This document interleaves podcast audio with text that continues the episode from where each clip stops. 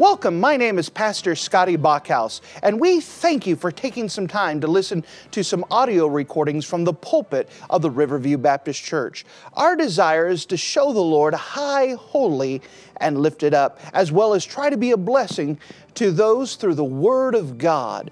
Please enjoy this message, and we pray that it will be a blessing to your life.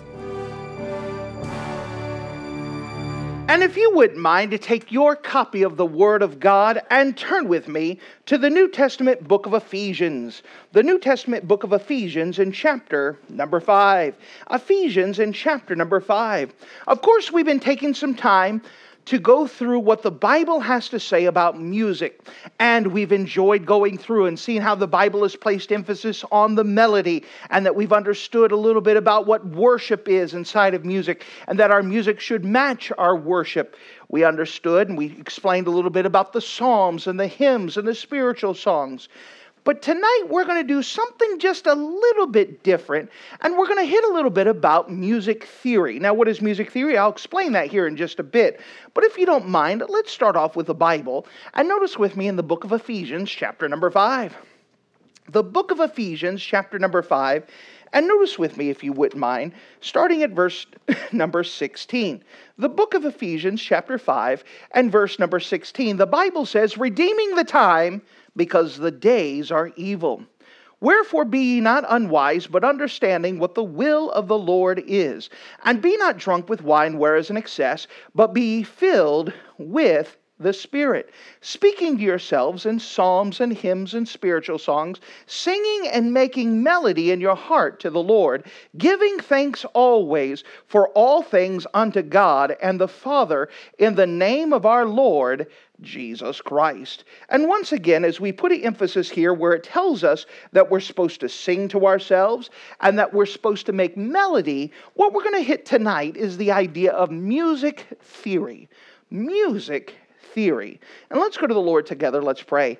Dear Heavenly Father, thank you again for you being a wonderful God. And as we come up to you tonight, I'm just asking that you would just help. I know that this is more of a classroom lecture. This is more of an informational, less spiritual, but more practical.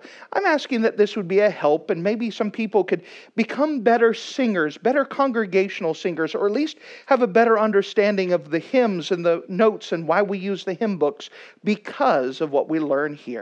And we love you, and in Jesus' name we pray, amen. Now, music theory is the basic study of how music works. So that's pretty simple. And we want to see how music works. So with this, there's some basic information. Now, I'm taking, this is more of an elementary, middle school type idea. But again, most of us didn't pay attention, even if we had those classes anyway. Some boring music teacher talking about notes and staves and whatever else. Those who are musicians know a little bit more. However, because we use hymn books, and it's an one of the reasons why we use hymn books rather than just songs um, listed on the screen is because we actually see the music. And there's a different information that we find that should be helpful. If you don't mind, let's go ahead and we'll cover the three parts of music as we had explained them before. That music has three parts. It has melody, it has harmony, and it has rhythm. We've explained this before. So let's cover, first of all, the information included in a song. Whenever we look at a hymn book, there's going to be some things you're going to notice right away.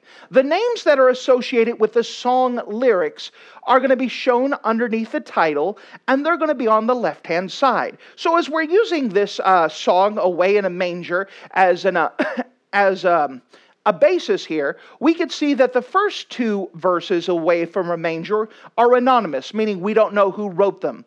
But the third verse was actually written by John Thomas McFarlane. He's the one that added the third verse. So no matter what hymn you open to, on the very left-hand side is going to be who wrote the actual lyrics, who wrote the actual words. Now, this would include the author of the words, maybe sometimes even the translator. You'll see that in some of the, the uh, uh, hymns that it translated by. This is going to be on that left-hand side. Whereas on the right-hand side, the information listed on the right-hand side is going to be those that were involved in writing the actual music. So sometimes you'll have someone who's a poet, they'll write a poem, but then someone will place that poem to music. Whoever puts the actual music to it is going to be listed there on the right. So this would be include the melody. Also, sometimes people will arrange it, some different arrangements. They'll be placed there. They'll have a little A R R. That means arranged by. Now, a single date identifies when the words and music was written. As we could see here in Away from a Manger, the first two verses were written one year, the last verse was written another year, and then it was arranged at a different time by someone else. We'll see that quite often in some hymn books. If the year of authorship is about a song and its history, just by looking at some of the information that some hymn books have. The title of the song is usually given to the lyric poem by its author, meaning the author is usually the person who named it. Some songbooks end up using the first words of the first stanza as the song title. That happens from time to time if it wasn't previously named. At the bottom, we'll see copyright information, and that's important to note because most music will have copyrights, and for for um, musicians to use it on a live stream, there's a certain copyright stuff that they need to know about, or some singers begin to use it. And copyright information is important. That means someone still has it, uh, the rights to it, and you have to be careful with it. It's no good to notice who wrote it. To be safe, it's always uh, wise to assume that the song is under a copyright unless there's some reason for you to believe that it's not. Again, there's legalities, and this is one of the things why after we live stream music, we cut it off on our personal stream and just put the sermons on it because we don't want to mess with the copyright issues. All right, the name of the copyright owner follows the copyright date. In this case, in this song, Hope Publishing Company is the one who currently has the uh, copyright to that song. And again, it just useful information that knowing that someone actually owns the song, and that we see the phrase all rights reserved, but we could see used by permission, that they got permission by the person who owns the rights to put it in that hymn book and to use it. So letting them know that they didn't steal it, which by the way is very American now. We copy and paste and steal pictures from the internet. We steal songs, whatever else. We should be above board in everything that we do. Now let's cover pitch notation. I know that this kind of stuff is like, oh man, I didn't stay awake in seventh grade. Why should I pay attention now? Well, again, we're trying to help you a little bit by understanding how music works so we could be better singers inside of our congregation.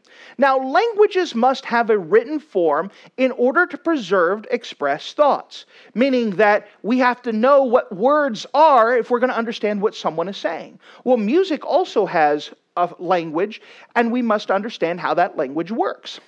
Now, music's written form is called notation. Now, pitch is the highness or the lowness of a tone. So if I have a high-pitched voice or a low-pitched voice, that's carrying the idea of the frequency, the, the lowness of a tone, the highest of the tones.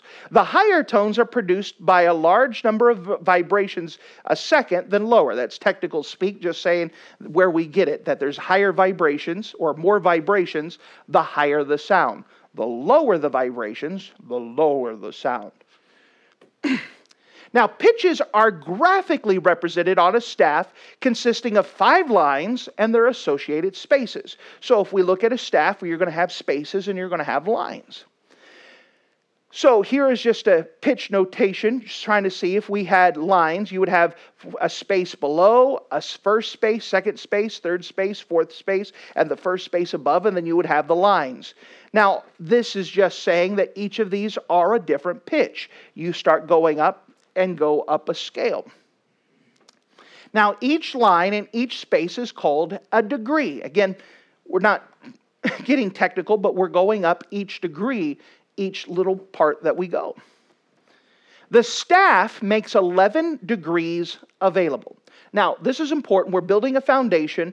You will probably forget this, but this will help your understanding of music when you put it together. Now, a brace is a designated set of five lines as a staff. So we could see the line that goes here. That's a brace that puts that staff together. And of course, as we could see the staff, it is consisted of one, two, three, four spaces, and then five lines.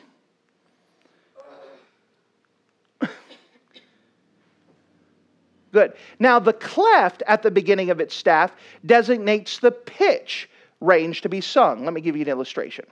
We have an F clef. Good. I missed one. Nope, I did not. Forgive me. So this is the F clef. Uh, it's placed at the beginning of a staff to designate the male pitched voice. So when you see this little curved line, this shows that it's the male form. Inside of your music, this is going to be the lower part of the grand staff.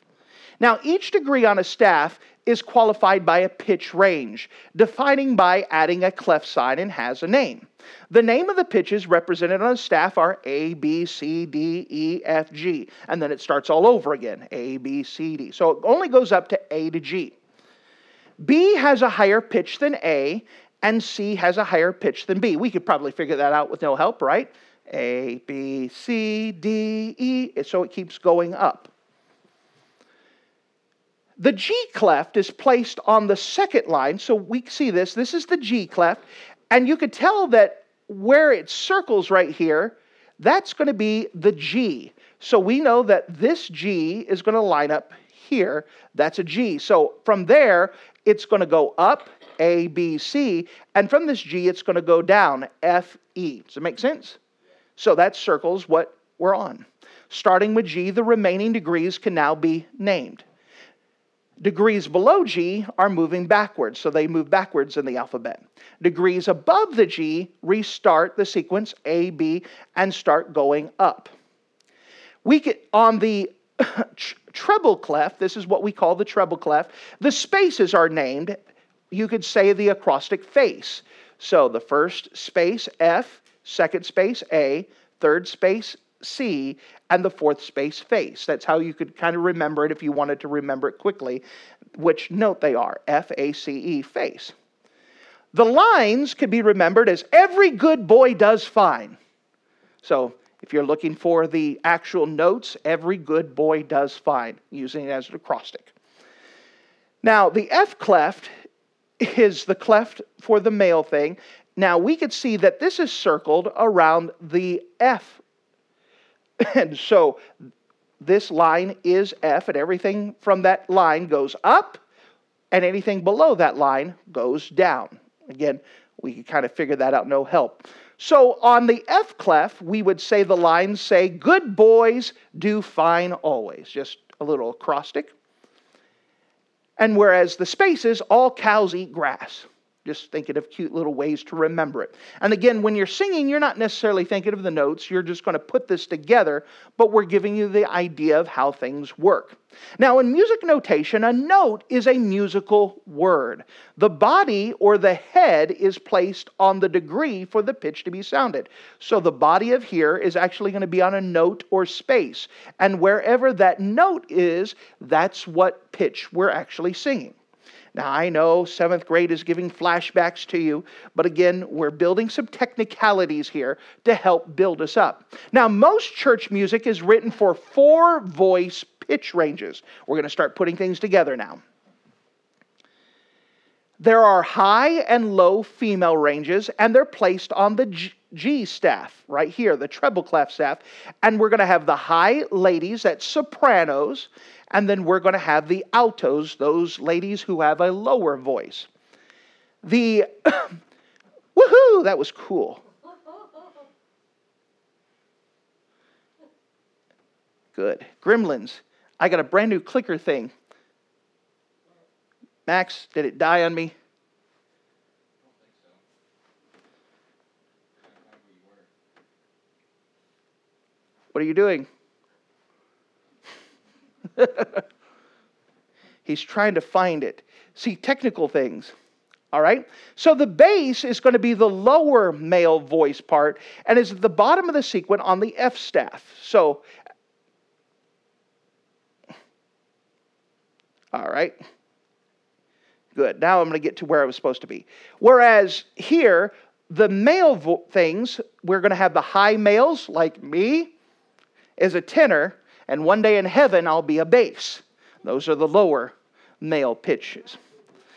Now, the soprano is the high-pitched and is usually the song's melody line. You're going to see the, the female melody line as the top note in every song. Underneath that is going to be the lower female voice. It's going to be the lower note on that fir- on the top staff, the treble clef staff. The tenor is going to be the higher male voice range, and you're going to see that on the highest note of the bottom staff. And the bass is going to be the lower male voice on the bottom of the F staff. Now, we're going to put this together in a second. We're teaching you, and then we're going to put it together, all right? I know, seventh grade f- uh, flashbacks. Now we have length notation. This is how long we hold it out. Each grouping of beats is called a measure. And so if there are four beats to a measure, after four beats, that measure is completed.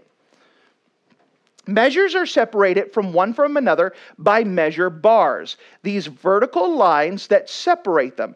They extend from the top of the line to the bottom of the line, and they let you know on a measure. Again, seventh grade flashbacks. Now, each syllable, this is going to be important, each syllable in the lyrics of a song are associated with a single note. Now, this is where we're starting to, to apply it. Every note is going to represent a syllable, not a word. A syllable. For example, what is a syllable? It is how many times your jaw moves together. Syllable. Syllable. There are three syllables in the word syllable. And so in order to sing syllable, I would need three notes to sing it. Does it make sense? This is indicated by the placement of the note on the staff. It died on me again. All right, so here's the length notation. With this, we have a whole note. This carries out the entire length of the measure. We have a half note, a quarter note, an eighth note, and then it goes down to a sixteenth, a thirty-second, and so on and so forth. I don't haven't seen a sixty-fourth note in forever. Don't, don't, unless you're playing an instrument, you don't want to see that one. The length of a note is measured in beats. So how long we hold out the note is based off of the beats. Now, at the beginning of a song, we have a time signature. And this lets us know how long the notes and measures are going to be. The time signature is made up of two numbers, one over another. It's a fraction. You can't even escape math and music. The top number tells us how many beats the measure receives, while the bottom number tells us how many beats the whole note receives. So let's give an example. With a time signature, the bottom is four. We understand that the whole note receives four beats. With the top number, it lets us know how many beats are in the measure. So in here, there are four beats that control that uh, are in each measure. Now, the tie is a curved line that connects two notes of the same pitch. The tie adds the length of two notes together as if they were one note. So you'll see here, this is a tie. Now, when singing, only one syllable is sung for the t- tied notes. Usually you'll see a tied note when you'll have in one stanza a word that has two syllables, while the rest of the stanzas have one syllable. This lets you know during that one syllable you hold it out. Again, we're going to put this together in a second. I'm giving you little pieces. We're going to put together. We're going to survive. I promise you. The slur is a curved line that connects two notes of different pitches. Notice here we have a C connecting to a D. And because of this, they're going to be tied together. What you're going to do with your voice is you're going to go from the C to a D in a pitch. Ah. Uh, don't base off my singing. When singing, only one syllable is sung for the tied notes. Now, the fermenta, which did not show up there as it was supposed to, sometimes is called a hold or a bird's eye. What you'll see is like a little curve, and there's a little dot in the middle of it. That means to hold that note out as long as the director wants you to. Now, during the time of that hold, the rest of the measure stops going. It pauses until we go back to singing again. The fermenta, there was a picture of it right here, leaves the length of the note or the rest up to the discretion of the director. Counting is discontinued while the note or rest is being held. Now we go to the hand motion. Sometimes people just think that I'm having a seizure or something, but there's actually like a reason why I move my hands. Let's kind of describe this. Hand motions are used by song leaders to help singers keep their place inside of music. All hand motions begin with a down beat, so you'll notice that my hand will go down. That means that we're on the first note of the, fir- of the measure, down. And then with the upbeat, at the last note of the measure, we'll move my hand up. So the last measure, first measure, or the last note in the measure, the first note of the measure. This helps p- singers know where we're at. If you could see where we're heading to, we're fixing to start at the next measure, the director's hand goes down, everybody knows where we are. This helps keep everyone together. So it's I'm not just doing this for the fun of it, there's actually something to it, and that if you lose your place of where we're at, you wait for the downbeat and join back in. Make sense? Now, for a four four time, so if there are four beats to a measure, the quarter note gets the beat. One, two, three, four. One, two, three, four. And so there's actually a rhythm. I'm not just waving like a bird. There's actually something that we're trying to gun for. If there's a three four time, for example, we'll move it a little bit differently. One, two, three, one, two, three, one, two, three. And so, by the way, this is why it's important for the singers to look up to the song director from time to time so you know where we're at. And we could stay together. Now, this is important. What I'm trying to do is that we want to sing at the same time. Nothing like when everybody's on their own tempo and we've got some people starting this measure here and this people starting here. And so we would like to start the word at the same time. This is part of what the song leader is doing, is trying to keep us at the same place if it works out. So let's go to the practical application, all right? All of this to get us to here, all right? Turn with me in your songbooks to page number five hundred eighty-seven inside of our hymn books, and we come to the song, At Calvary. At Calvary. And with this, let's see if we could learn. I'm going to have the pianist come up here, and she's going to help me out in just a second, and I want us to see if we learned anything, or at least we could put it together. So you said, I didn't know we were going to get tested. I wasn't awake for most of it. That's right. We're going to carry it through. We want to help us so that way we can become the best singers we possibly can. Page number five eighty-six, the song At Calvary. Let's start off and see what we can learn. All right, let's find some basic information. Who is the lyric writer? Who wrote this song? Where would we find this information? It would be on the top left. Who wrote this song? William Newell. Very good. William Newell, he's the one who wrote the words. All right? Who wrote the ly- lyrics or the actual music? Who wrote the music? Where would we find this information? On the top right. Who wrote the music? Daniel Towner. Daniel Towner. Very good. And what's the time signature? four four. It'd be four four time. So the whole note is going to get four beats, and there's going to be four beats to a measure. So when we direct it, it's going to go one, two, three, four. One, two, three, four. And so what you're going to see in this song is measure lines, and each of those measure lines are going to have four beats. Notice the second measure. We have a quarter note, a quarter note, and a half note. So a quarter note takes one beat.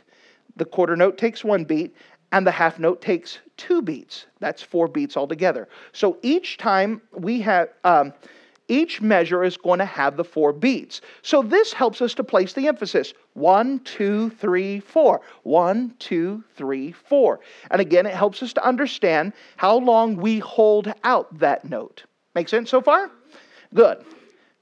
Now let's try the first note. All right, the soprano. Now, notice the sopranos, the women have the top treble clef. Now, what is the first note for the soprano? What is that note? It is G. So can you play G for me? So this is going to be the note that the ladies are going to start on. Play it again. Good. Now, how many of you even know if you're a soprano or, or, or alto? All right? Do you have a high female voice or low female voice? All right? If you're middle, you pick one, but good. All right? Now, what is the alto starting note? E is correct. Can you play E? E. And so that's going to be the first note. Years. All right? Now we go to the men. Ah, that didn't go. We go to the men. we go to the, the tenor. The tenor, what is that note going to be to start off with? It'd be C, middle C. Can you play middle C? Good, it sounds like my voice. Middle C. All right. So this is where the tenors will start. Play it again. And then those who have basses, like Zeb one day, right? What is that uh, bass note going to start off with? C, low C. All right? And so this is where we would go at. Now, whenever we sing these parts, the main melody line is going to be, of course, the very top note of all of this.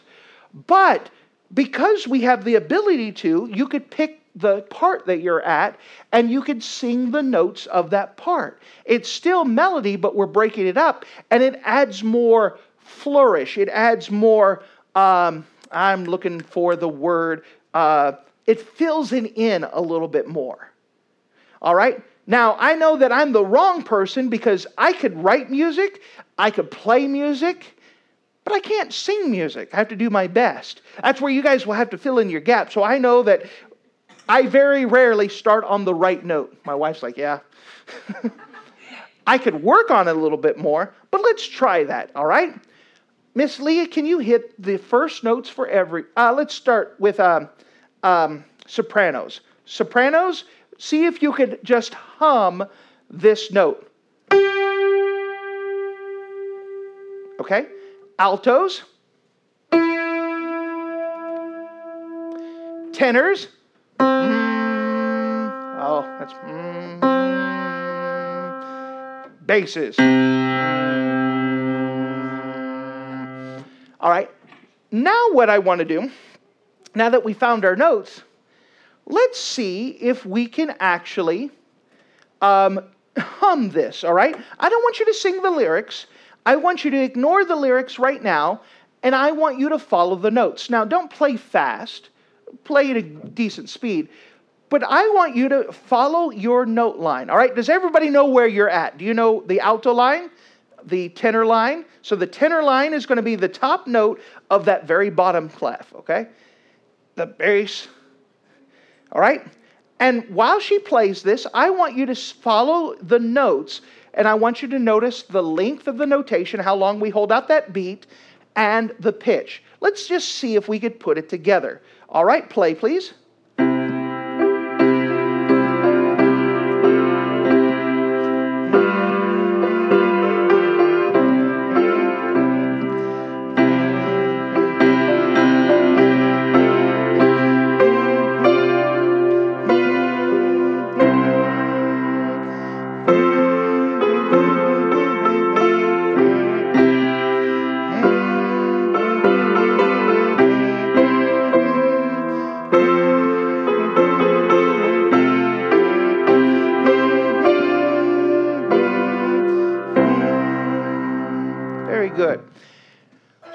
This, what we're trying to do, and there's a lot more to it, but I'm just trying to give you some basic pieces that you could add as we sing, that you could say, all right, I don't know which note I'm supposed to hit. Now I'm trying to help you so you know the note. You could also follow along that if we're hitting a four four, three three, you could also tell that where we're going to start. For example, when I start years, I will do the um, downbeat on the first one. Years I spent in vanity and pride, caring not my Lord was crucified, knowing not it was for me he died on Calvary. Mercy there was great and grace was free. Pardon there was multiplied to me. There my burdened soul found liberty at Calvary. Good. And so with that, you could kind of keep take note, how long are we holding out the notes? Where are we supposed to be singing at? And what are we supposed to sing? This understanding just adds a little bit more to our congregational singing as we try to do our best for the Lord.